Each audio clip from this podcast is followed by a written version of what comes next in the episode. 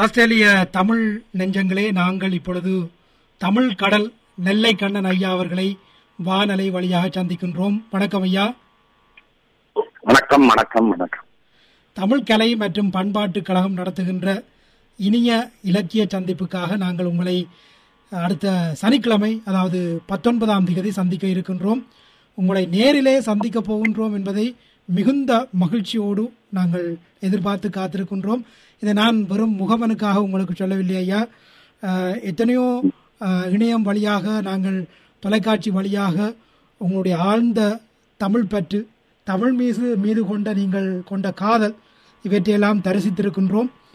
நேரே காண்பது என்பது எங்களை பொறுத்தவரையிலே எத்தனையோ நூற்றாண்டுகளுக்கு முன்னர் வாழ்ந்த புலவர்களை அறிஞர்களை கண்ட ஒரு திருப்தியோடு தான் காணப்போகின்றோம்.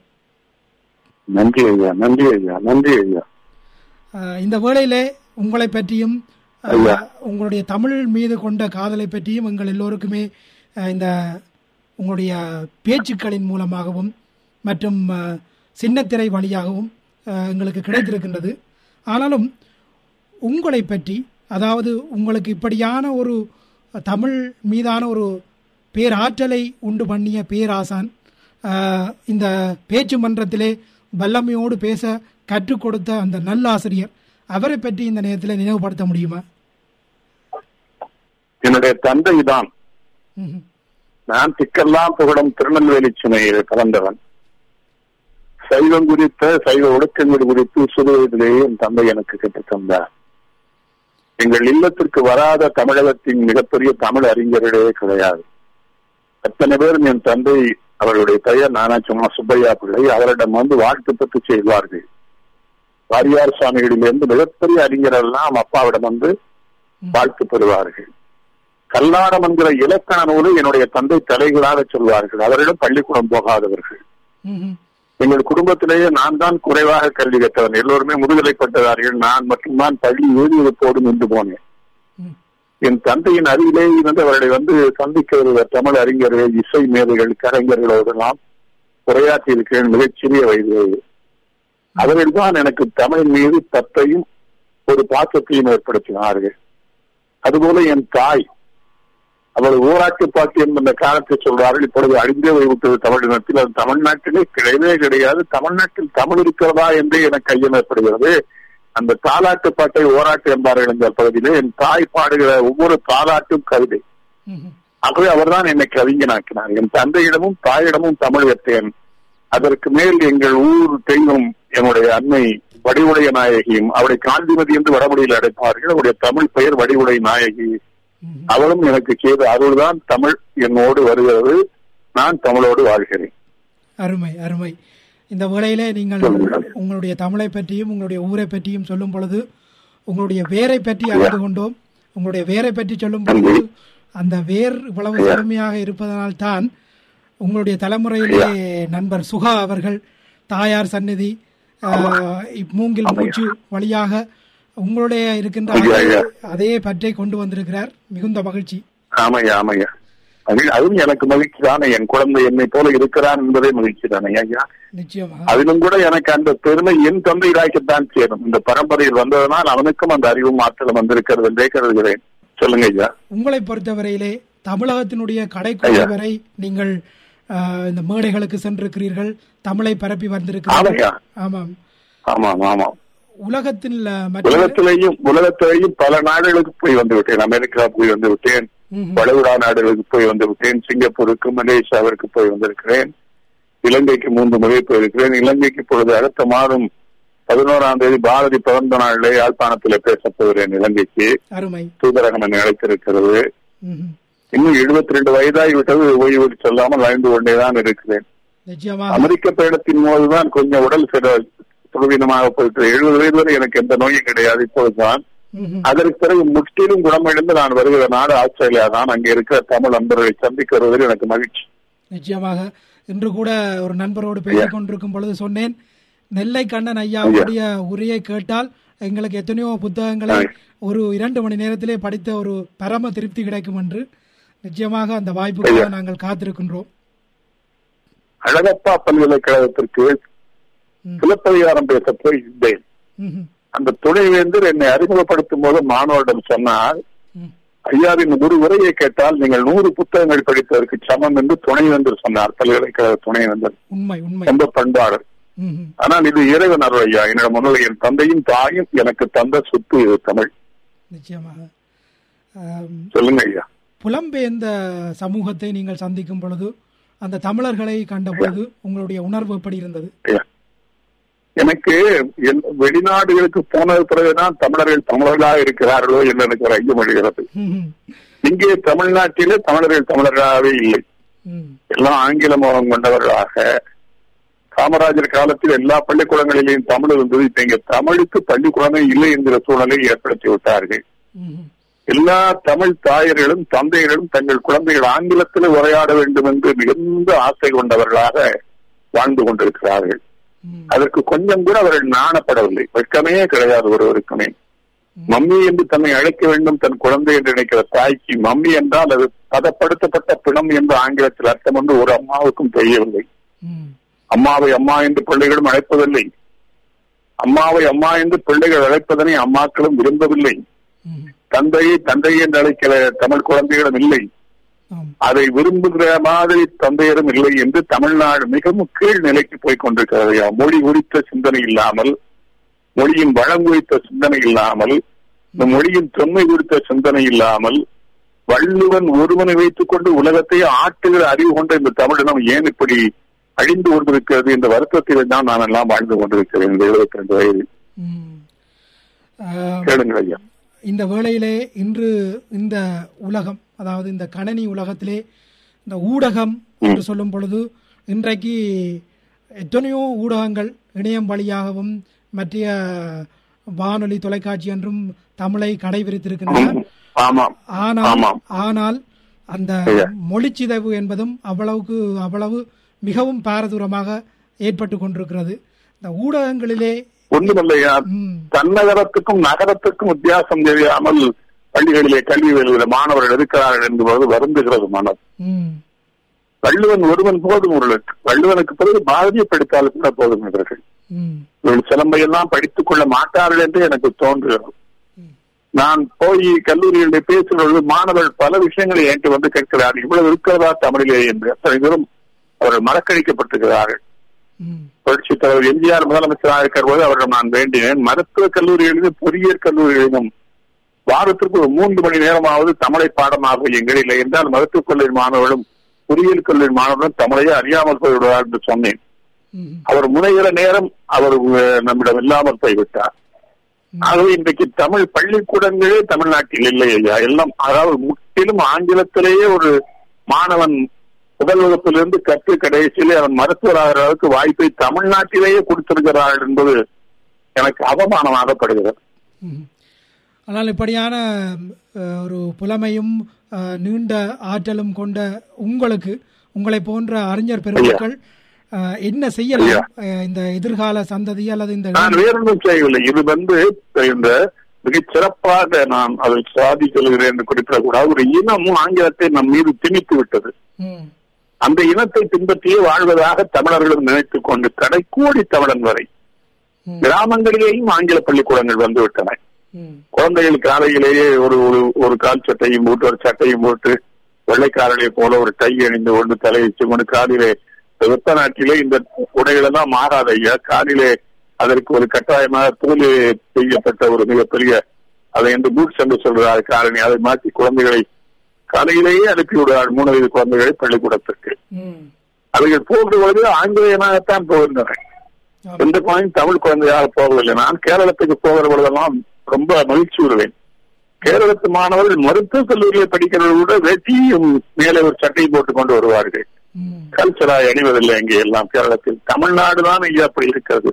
செந்தமிழ் நாடனும் போதிலே இன்ப தேன் வந்து பாயுது காதிலே என்று பாரதி பாடினான்.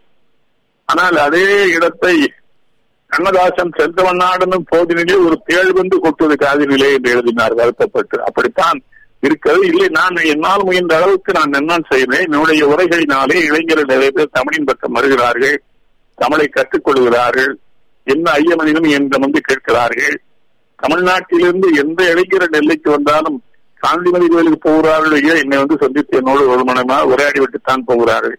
முழு முயற்சியை எல்லா தமிழர்களும் எடுக்க வேண்டும். உலகத்து தமிழர்களும் எடுக்க வேண்டும். நிச்சயமாக. இதேவேளை ஐயா தொலைக்காட்சி ஊடகம் என்பது வெறுமனே பொழுதுபோக்கு ஊடகமாக கணிக்கப்பட்ட பொழுது ஆமா. நீங்கள் அந்த தமிழ் பேச்சு எங்கள் மூச்சு என்ற ஒன்ற நிகழ்ச்சியின் வழியாக உலகத் தமிழர்கள் எல்லோருக்குமே உங்களுடைய அறிமுகம் கிட்டியது. அந்த வாய்ப்பு அதில் கிடைத்த நிறைய இளைஞர்கள் வந்தார்கள் வெளியேறினார்கள் வென்றார்கள். ஆனால் பிறகு அந்த தொலைக்காட்சி அந்த நிகழ்வை நடத்த தயாராக இல்லை. காரணம் அது அடிப்படையிலே ஒரு அமெரிக்க தொலைக்காட்சி அது. ஆமாம். ஆகவே அங்கே அங்கே தமிழகத்தின் மிகப்பெரிய கேடு என்னவென்று கருதுகிறேன் தோழரே இங்கே வந்து எல்லாவற்றிற்குள்ளும் அரசியலை புகுத்துவார்கள்.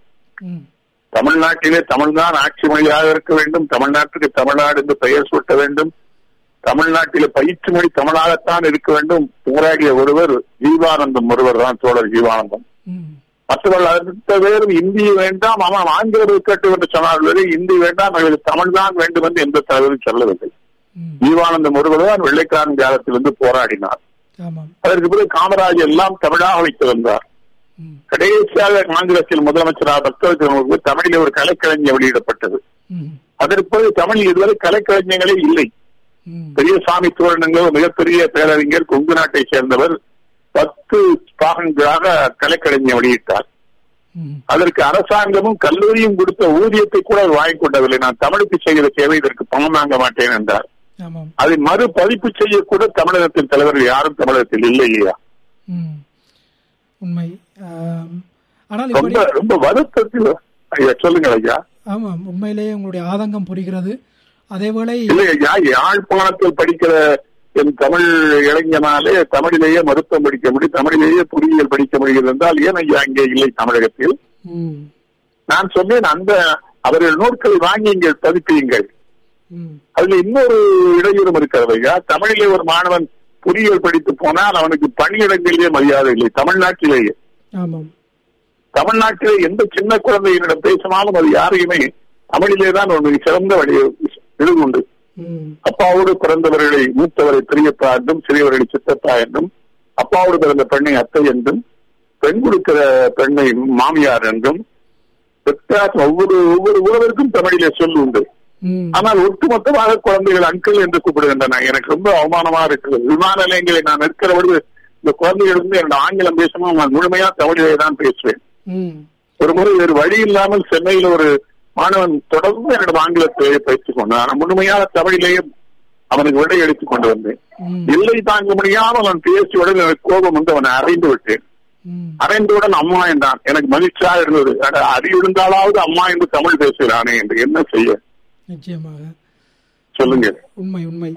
இந்த வேளையிலே இப்படியான இப்படியான ஊடகங்களிலே பணியாற்றும் பொழுதோ அல்லது வாய்ப்புகள் கிடைக்கும் பொழுதோ உங்களை உங்களை போன்ற உங்களை போன்ற எனக்கு யாழ்ப்பாணத்தார்கள் மீது இன்னும் இருக்கிற மரியாதை இன்னும் தமிழை அவர்கள் காப்பாற்றிக் கொண்டிருக்கிறார்கள். அவர்கள் வீடுகளுக்குள் போனால் இன்னும் பிள்ளைகள் திருமறைகள் சொல்லுகின்றன. மற்ற குழந்தைகள் ஆங்கில பாடல்கள் சொல்லுகின்றன. தந்தையும் தாயும் அதில் பெரிய மகிழ்ச்சி அடைகிறார்கள். தமிழகத்திலே மழையே இல்லை என்று வருத்தப்பட்டுக் கொண்டிருக்கிற போது ரெயின்பையும் கோவாவே என்று குழந்தை பாடுகிறது அதில் தந்தையும் தாயும் மகிழ்ச்சி அடைகிறார்கள்.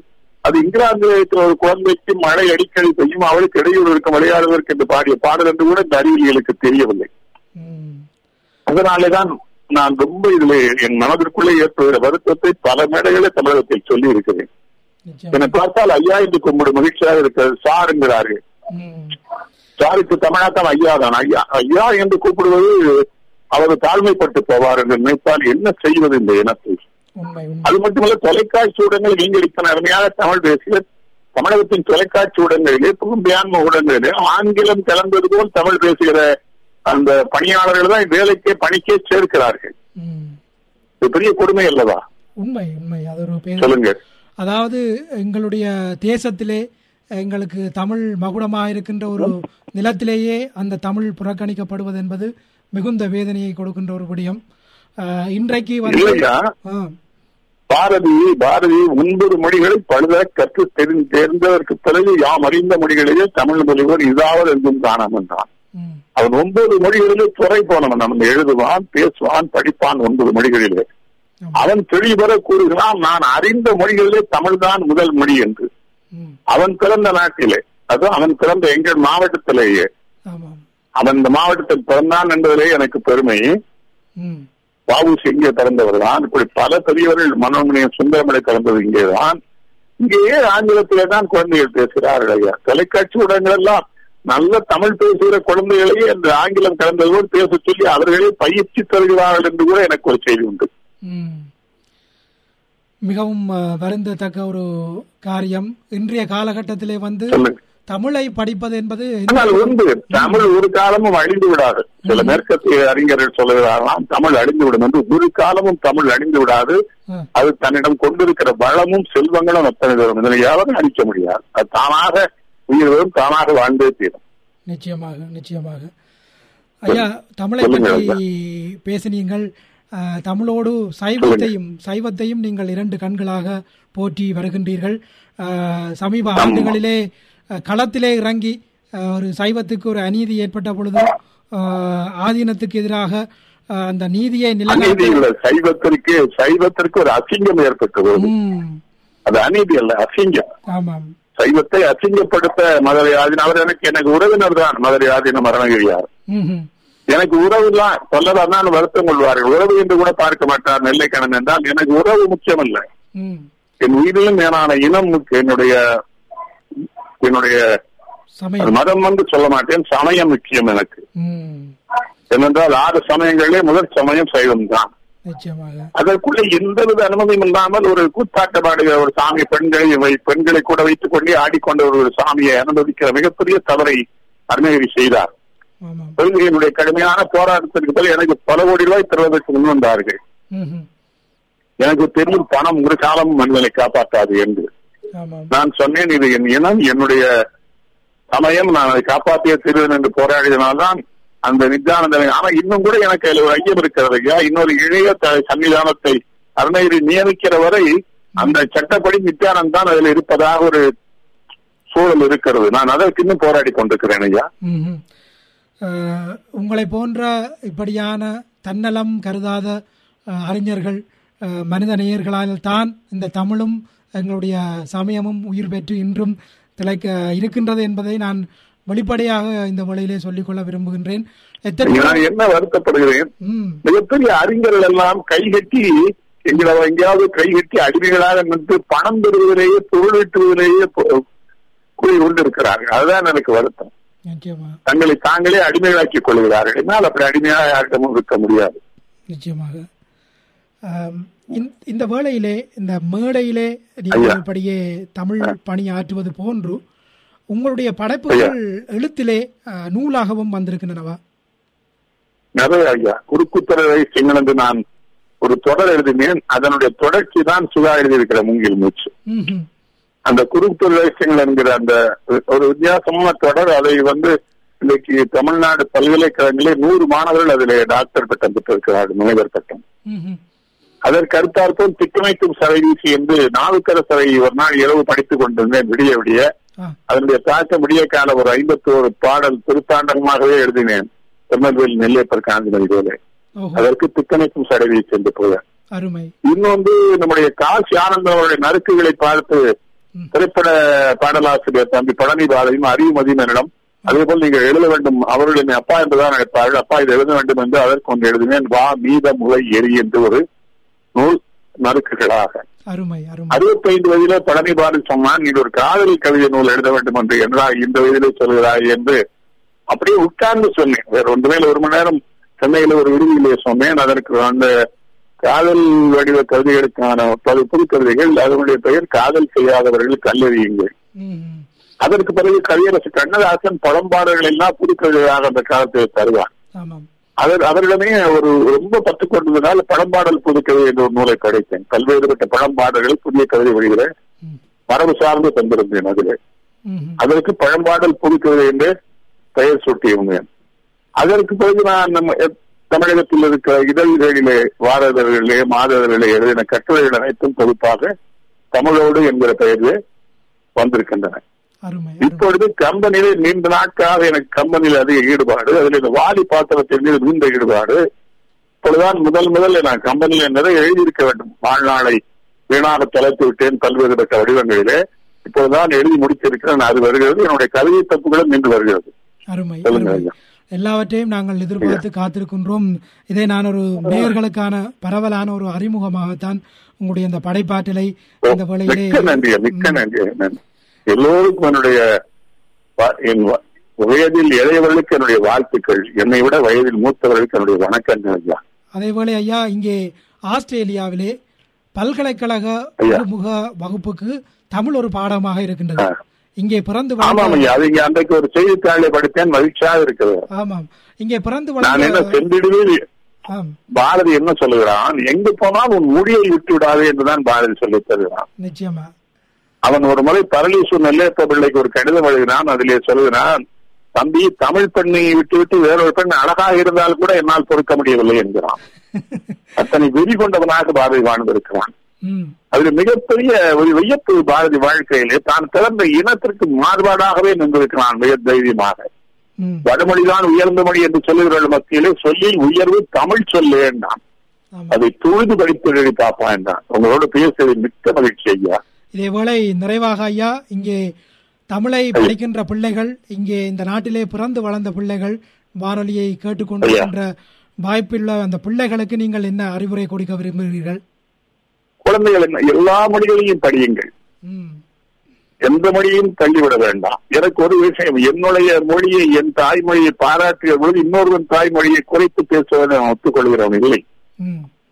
ஏனென்றால் போப்பும் தாமஸ் பெல்ஸ்கியும் அவர்கள் இந்தியாவிற்கு வந்து கிறிஸ்துவத்தை பரப்ப ஆனால் திருநெல்வேலி மாவட்டத்திற்கு வந்த நாள் அவர்கள் தமிழர்களாகவே மாறிப்போனார்கள். தாமஸ் பெல்ஸ்கி வீரமாமுனிவரானார். போப்பு இங்கிலாந்து அவர் தான் ஒத்துலக்கண நூல் எழுதினார். போப்பு இங்கிலாந்திற்கு போன பிறகு அவருடைய கிறிஸ்துவ நண்பரெல்லாம் அவர் நாட்குறிப்பிலே போப் மேலே மணிவாசகருடைய ஒரு வரியைத்தான் எழுதுவாராம். எப்பொழுதும் என் நெஞ்சில் நீங்காதான் தாழ்வாழ்க என்று. நீ ஒரு கிறிஸ்தவன் என்ன இது எழுதுகிறா என்ற பொழுது போப் பதில் சொன்னாராம். இந்த கிறிஸ்தவர்களுக்கு உலகத்திலேயே இறைவன் எல்லா இறைவனையும் உள்ளடக்குகிற ஒரு வரியை தந்தது தமிழ் தான் என்று அவர் போட்டி இருக்கிறார்.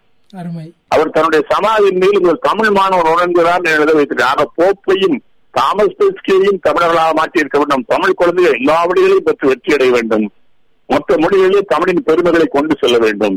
ஆனால் தமிழை மறந்துடுவே எப்பொழுதும் தமிழை தமிழர்களை பார்த்தால் தமிழில் பேசியே தீர வேண்டும் என்பதுதான் என்னுடைய விருப்பம். அருமை அருமை. ஐயா நான் வெளிப்படையாக சொல்லுகின்றேன் என்னுடைய ஊடக வாழ்க்கையிலே கிட்டத்தட்ட இருபது வருடங்களில் எத்தனையோ ஆளுமைகளை சந்தித்திருக்கின்றேன். மனம் விட்டு தமிழிலே ஒரு இப்படியான ஒரு அரிய ஒரு வாய்ப்பு கிடைத்ததை நான் என்னுடைய வாழ்நாள் பாக்கியமாக கருதுகின்றேன். உங்களை எனக்கு என் தந்தை தாய் என்னை தந்தை தாய் இந்த வாழ்த்துக்களிலே வாழ்ந்து கொண்டிருக்கிறேன் அருமை அருமை. உங்களை நான் தமிழ் கடல் என்று சொல்வதை விட தமிழ் தூதுவராக உங்களுடைய உலக தமிழ் இனத்துக்கு நீங்கள் தொடர்ந்தும் சேவையாற்ற வேண்டும். வருகின்ற அதனாலதான் நாங்க யாழ்ப்பாணத்தை யாழ்ப்பாணத்திலிருந்து நேற்று அழைத்த உடனே சொன்னேன். எனக்கு என் விமான சீட்டு மட்டும் கூட நான் வந்துட்டு யாழ்ப்பாணத்திலே பேச வருவேன் என்பது முதல் மகிழ்வு எனக்கு. இரண்டாவது என் ஞானத்தந்தை பாரதியை பற்றி பேச வருவேன் என்பது இரண்டாவது பெருமகிழ்வு என்று தூதரிடம் சொன்னேன். அருமை அருமை. அந்த வகையிலே அடுத்த வாரம் உங்களை நாங்கள் நேரில் சந்திக்கின்ற ஆவலோடு பேராவலோடு நானும் தான் நானும் தான் உங்களுக்கு சந்திக்க பேராவலோடு காத்திருக்கிறேன். நிச்சயமாக இந்த வேளையிலே வானொலியை கேட்டுக்கொண்டிருக்கின்ற நேர்களுக்கு நீங்கள் ஒரு சில வார்த்தைகளை சொல்லுங்களேன் ஐயா. நான் நான் தமிழின் ஒரே தமிழை விட சிறந்த மொழி என்று என் தந்தையார் எனக்கு சொல்லி தந்து அன்பு என்பார்கள். அதைத்தான் வள்ளுவனே சொல்லுவான். வள்ளுவன் மீது நான் கொண்டிருக்கிற மாணாக்கு நம்முடைய இளைஞர்களுக்கு சொல்லுகிறேன் தமிழர்களுக்கு சொல்லுகிறேன். கையிலே ஒரு திருக்குறள் புத்தகம் எல்லா தமிழரிடமும் இருக்க வேண்டும். அதுபோல திருவாசகமும் கையில் இருக்க வேண்டும் ஏனென்றால் வள்ளுவன் மிகச்சிறந்த வழிகாட்டி. அவன் ஒரே வார்த்தையிலே அன்பின் வழியது உயிர்நிலை என்கிறான். நாம் உயிரோடு இருக்கிறோம் என்பதனை உறுதிப்படுத்துவதற்கு நாம் அன்பாக இருந்தால் தான் முடியும் என்கிறான். நீங்கள் உயிரோடு இருக்கவில்லை என்றால் நீங்கள் எண்பதோல் போத்த உடம்பு உயிரே இருக்கிறது உடம்புக்குள்ளே. ஆனால் உங்கள் உடம்பை உடம்பாகத்தான் உலகம் மனித குலமும் பார்க்கும் என்கிறான் வள்ளுவன். ஆகவே அன்பாக இருங்கள். தாய் தந்தையிடம் அன்பாக இருங்கள் மனைவியிடம் அன்பாக இருங்கள் குழந்தையிடம் அன்பாக இருங்கள் சுற்றச்சூழல் அத்தனை பேரிடம் அன்பு செய்யுங்கள். இந்த அன்புங்கிற மொழியை எல்லா உயிரும் புரிந்து கொள்ளும். வீட்டில் வளர்க்கிற பிராணிகள் கூட அன்பு காட்டினால் மிக அன்பாக இருக்கும். ஆகவே அந்த வள்ளுவன் வழியிலே நீங்கள் நடங்கள். அதுபோல் இமைப்பொழுது நெஞ்செஞ்சில் நீங்களாதான் தாழ்வாழ்க என்று சொன்னாரே மணிவாசக பிறந்ததை. அவர் வழியிலே நடங்கள். இறைவனின் திருவடியை பற்றுங்கள். உயர்ந்து வாழுங்கள். அருமை. மிகுந்த நன்றிகள் ஐயா. நாங்கள் நேரில் உங்களை சந்திக்கின்றோம். நன்றி வணக்கம். நன்றி நன்றி நன்றி.